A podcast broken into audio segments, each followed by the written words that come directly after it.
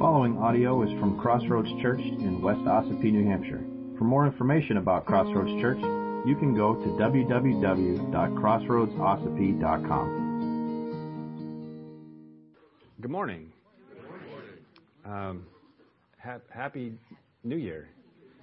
Um, so, uh, before I jump into the sermon, I do want to share uh, something that we're going to be that we want to be doing together as a family. Um, so, for the last few years, we have uh, uh, used an Advent devotional um, and kind of gone through that um, over the uh, 25 days of Advent, um, reading that together. And then every year, uh, Christmas comes and, and well, the reading's over, and that was really great.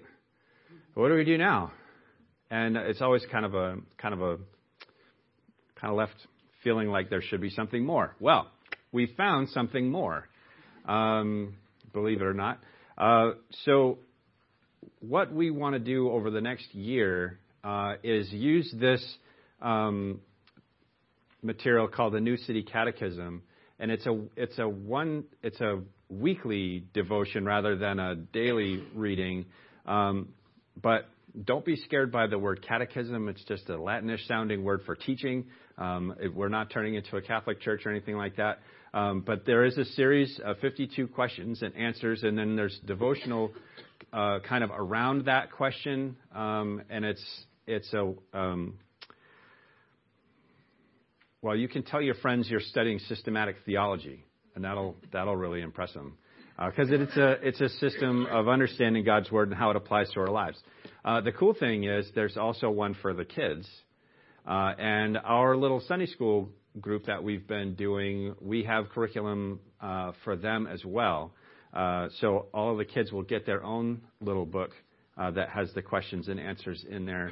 Um, and there's some other stuff that we'll do little uh, table tents to have on the tables downstairs at lunch, uh, so we can see those questions uh, when when we're down there together uh, celebrating the Lord's Supper. I'm gonna I want to provide a link for this so that you can purchase your own copy uh, and have that, and and um, we'll kind of be counting down to a date and give everybody time to get their own, and then we'll start with the kids and um, and kind of all do that same question together that week as a family. Um, so that's uh, something that we want to do to continue.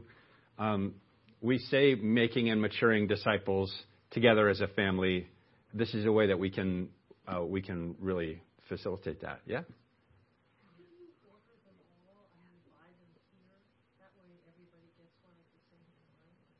That's certainly possible. Um, yeah, we can look into that if that uh, would be easier for folks. Um, yep, we can do that. Sure. Yeah. Um, and if you have more questions about that, feel free to reach out because we're all learning together. So. This is not a master plan that we've been working on for six months, you know, anything like that. So, all right. Huh. New Year's is a funny time. We've already talked about it a little bit, or New Year's resolutions and things like that. And we've been kind of joking around this morning. It's a, you know, New Year, old me, um, kind of feeling. Um, New Year's is a funny time, a time to kind of reset, time to start some things over, uh, new diets, gym memberships, you know, Bible reading plans, kicking bad habits, starting new good habits. Um, these ideas very popular this time of year. Uh, only take you 12 seconds on Facebook to see everybody's, you know, new year, new me junk. I, I once um, preached a sermon called "Pay for Your Gym Membership by the Year." Um, it'll hurt more when you quit that was a New Year's uh, sermon. I have no idea what it was about, but it was a long time ago, and that was yeah, old year, old me. Um, well, we're not starting anything new this morning. Um, we're going to continue doing what we've been doing, uh, and that is examining uh, the Scripture book by book, chapter by chapter, verse by verse. Um, and if you are if you are con- if you are determined to change anything in your life about yourself or, or your life in the new year, I would challenge you to consider one thing, and that's aligning your expectations to what the Bible actually says. Um, and that's the topic of our text this morning in Luke chapter 7. We're going to look at verses 18 through 23, and that's on page 864 in the Pew Bibles. Luke 7, 18 through 23. Let's look at that together. The disciples of John reported all these things to him, and John, calling two of his disciples to him, said to the, sent them to the Lord, saying, Are you the one who is to come, or shall we look for another? And when the men had come to him, they said, John the Baptist has sent us to you, saying, Are you the one who is to come, or shall we look for another? In that hour, he healed many people of diseases and plagues and evil spirits. And on many who were blind, he bestowed sight. And he answered them, Go and tell John what you have seen and heard. The blind receive their sight, the lame walk, lepers are cleansed, and the deaf hear, the dead are raised up, and the poor have good news preached to them. And blessed is the one who is not offended by me. Let's pray together. Father God, we are grateful to be together in this place as a family. We're thankful that we can have the freedom to align our lives to your word, to be able to read your word for ourselves. We're grateful for the Holy Spirit that serves as our interpreter. Father, we ask that you would open our eyes to your truth this morning, open our ears Soften our hearts to receive the message. And give us the strength by your Holy Spirit to realign our lives to what your word actually says. We love you, Lord. We give you this time for your glory and our good in Jesus' name. Amen. So, this um, this is among the most perplexing accounts in the New Testament in my view. Um, it, so, in our walk through the Gospel of Luke, we've examined the life and ministry of John the Baptist before. Um, in Luke 1, we read about his special birth. Uh, he was born to a barren couple, right, um, who was, to put it politely, advanced in years. I think the translators were very polite there. Um, the angel Gabriel appears to John's father, Zechariah, while he was um, ministering as a priest in a temple, uh, offering um, uh, sacrifices and the, on the, off, the altar of incense.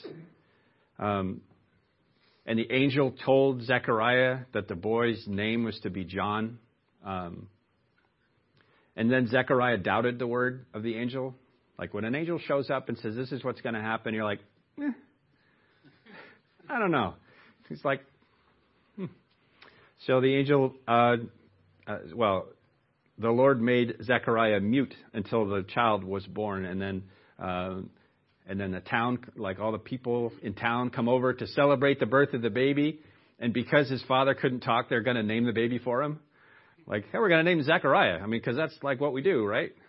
And Zechariah wrote in his little writing tablet, his name is John. Um, and then uh, his tongue was was loosed and he could speak and praise the Lord. And it was really cool, really um, fantastic event.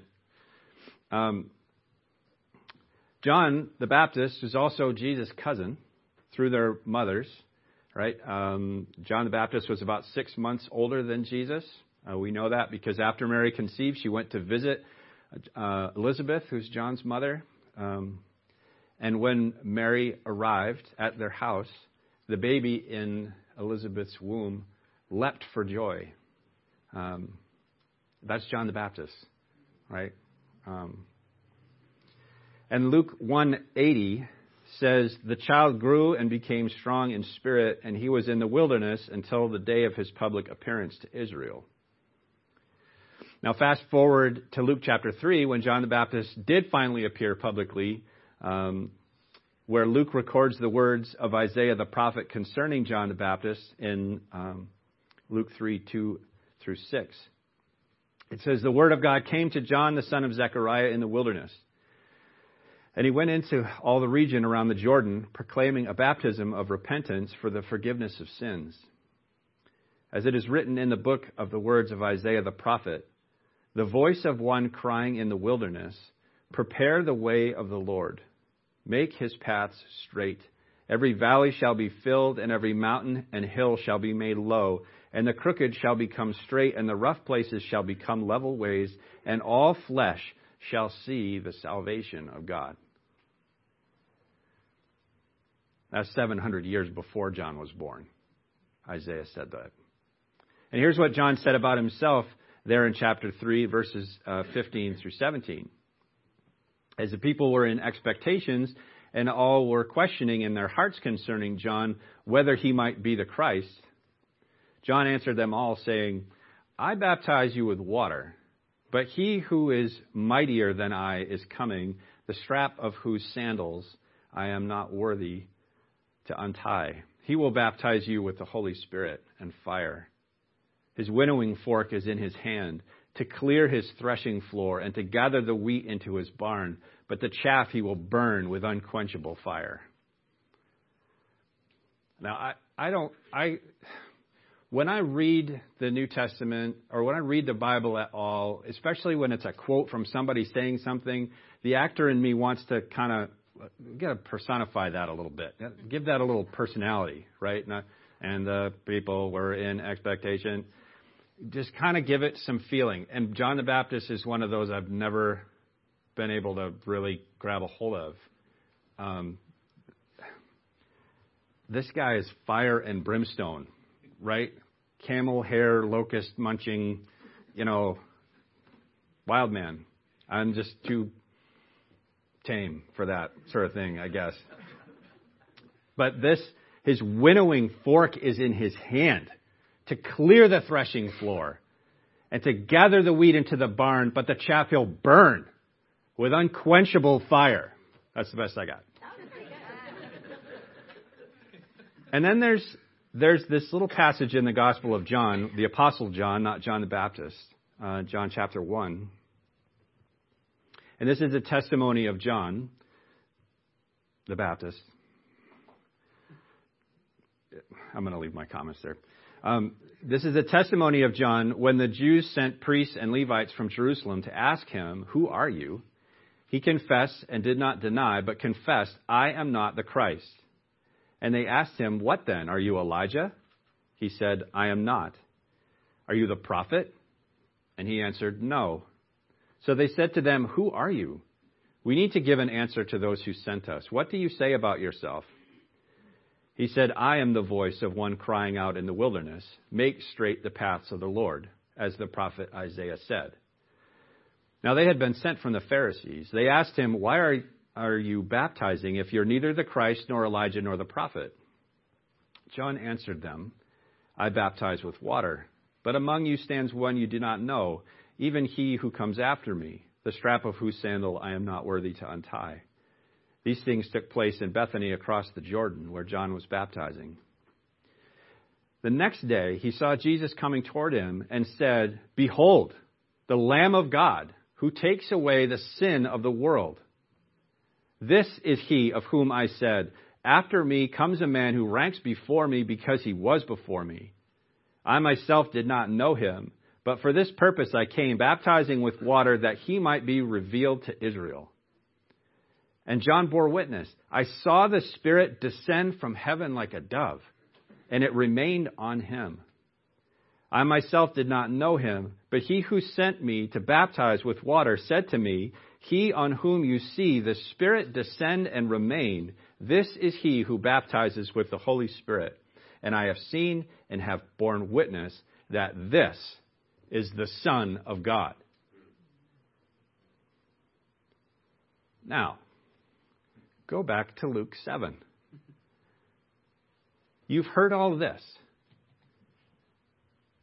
Are you with me in thinking that the text from Luke 7 is perplexing? Where did all that go?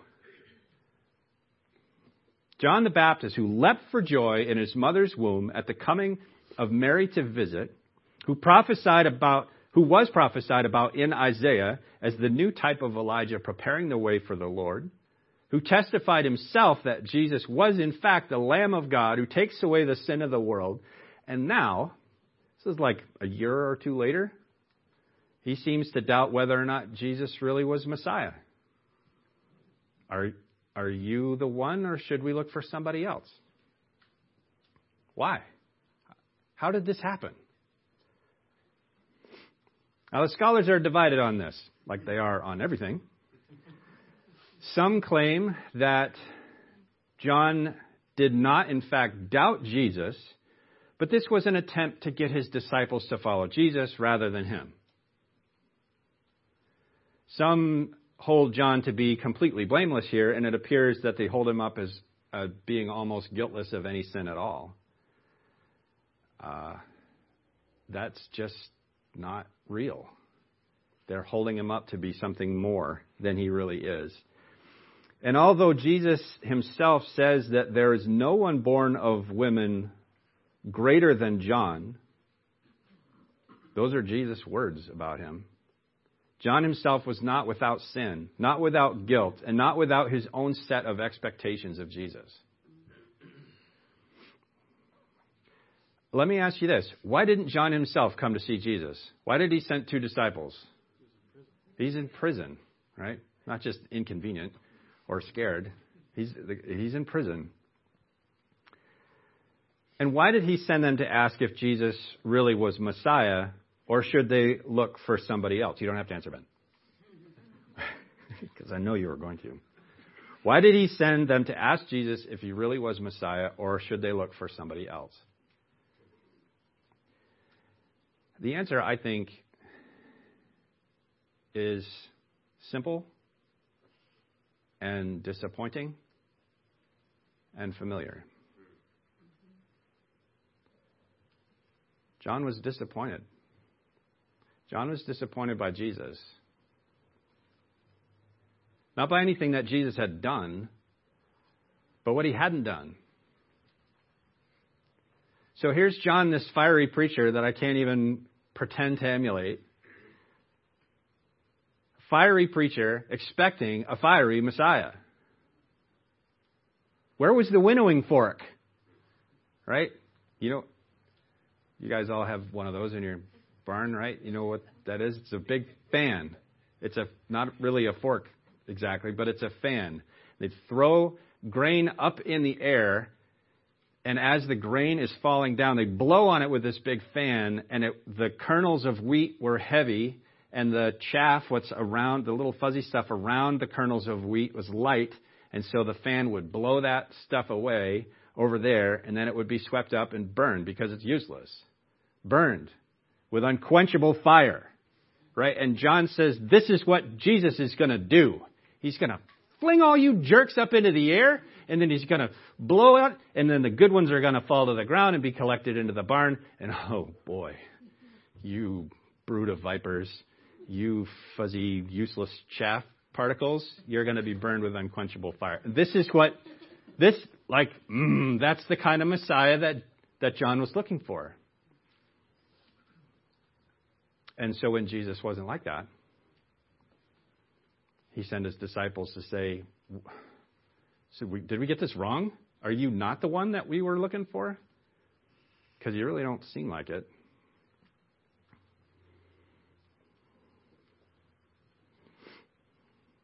John didn't ask if Jesus was the Messiah because of unbelief, but because of impatience.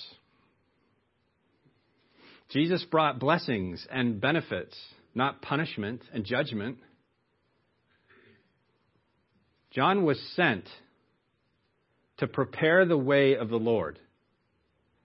But it turned out to be a way that not even he expected. And why is that? Is it just because of his personality? Like he did is he like us and it just expects Jesus to act and think and be like us? Like I think a lot of times my picture of Jesus is just like what would I do if I could get it right? Did he expect the Messiah to look and act like him with his with his itchy camel hair robe and and leather belt and locusts and wild honey? Is that what he expected Jesus to be like? Fire and brimstone and judgment. and blowing a big fan on everybody. And Jesus' response to the inquiry gives us a clue, gives us the clue of exactly why John was disappointed. And in his response, Jesus also shines light on why we too are often disappointed with him. Look at verse 21. In that hour he healed many people of diseases and plagues and evil spirits, and on many who were blind he bestowed sight. And he answered them, Go and tell John what you have seen and heard. The blind receive their sight, the lame walk, lepers are cleansed, and the deaf hear. The dead are raised up, the poor have good news preached to them. And blessed is the one who's not offended by me. Why was John disappointed? He's disappointed because his expectations of Jesus did not line up with what the Bible actually says. Good thing he's the only one. Jesus read from the scroll of Isaiah, chapter 61, verse 1 and 2, when he was in Nazareth, back in Luke chapter 4. He read, The Spirit of the Lord is upon me because he has anointed me to proclaim good news to the poor. He sent me to proclaim liberty to the captives and recovering of sight to the blind to set at liberty those who are oppressed, to proclaim the year of the Lord's favor. And here in his response to John's disciple, Jesus quotes Isaiah 29, verses 18 and 19. In that day, the deaf shall hear the words of a book, and out of their gloom and darkness the eyes of the blind shall see. The meek shall obtain fresh joy in the Lord, and the poor among mankind shall exult in the Holy One of Israel. And also Isaiah 35, 5 and 6. Then the eyes of the blind shall be opened, and the ears of the deaf unstopped. Then, then shall the lame man leap like a deer and the tongue of the mute sing for joy. Now, of course, I bring those verses to you out of my great and abundant Bible training, which you obviously don't have. Wrong. I just read the cross references, which are in the Bible in your lap. There's no magic here. This is what the Bible actually says. John's understanding of Messiah wasn't completely wrong, it was just incomplete. His expectations were that Jesus would do all of these things, all the judgment and fire, as well as the healing and liberty, immediately and all at once. John wasn't all wrong, he's impatient. I don't say all these things to chastise John the Baptist or put him in a bad light. Jesus did say, among those born of women, no one is greater than John the Baptist. And we're going to get to those verses um, soon. I can't promise next week because who knows? Might just be one word next week. I only say all this because I think that John and us have this in common that sometimes we wish things were different than they are. Sometimes we have unmet expectations of Jesus because we don't really know what the Bible actually says about him and what he is doing and what he's going to do and what he has done. But as, great, as great a man as John the Baptist was, we do have some tremendous advantages over him, as we'll see later in the chapter. But here are some highlights. We have the Bible in its entirety. John the Baptist had Old Testament scrolls. The New Testament was happening, not being written down yet. But we have the whole canon of Scripture. We have 2,000 years of scholarly work and arguments and study of those words. And most importantly, by faith in Jesus Christ, we have the indwelling Holy Spirit who serves as our interpreter of God's Word. So, take the advice of St. Augustine of Hippo take up and read. Take up and read. Read your Bible. Ask questions. Think about what you have read. Look at the little letters and numbers and down at the bottom of the page what those letters and numbers correspond with. And when you look up those passages and they don't make any sense, ask somebody else. We're in this together. That's the whole point here.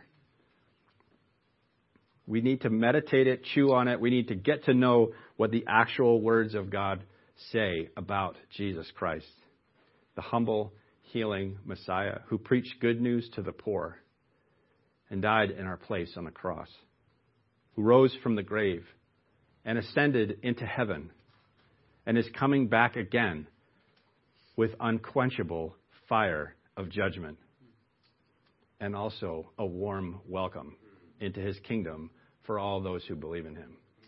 Amen? Amen. Let's pray. Father, we're so grateful for your word, that you have preserved it all these long years. We thank you for all those who gave their lives in defense of your word, to get it into a language that we can read and understand. We thank you, Father, that your word is not a mysterious, magical object, but is clear, plain instructions for those who would believe in you. We thank you for the great freedom we enjoy to own multiple copies of your word. We thank you for the freedom that we enjoy to read it. Forgive us for when we let it lie and gather dust. Lord, we don't want to start worshiping your word. We want to worship you according to your word. So we pray that you would continue to shine the light of your Holy Spirit on your scripture that we might know you better through it, how you have chosen to reveal yourself to us. We're so grateful. We're so grateful for your love for us. We're so thankful for our Messiah, Jesus, who came exactly as described in your word. We love you and thank you in Jesus' name. Amen. If you would like to participate in the mission of Crossroads Church through financial support, checks can be mailed to Crossroads Church, Post Office Box 576, West Ossipee, New Hampshire 03890.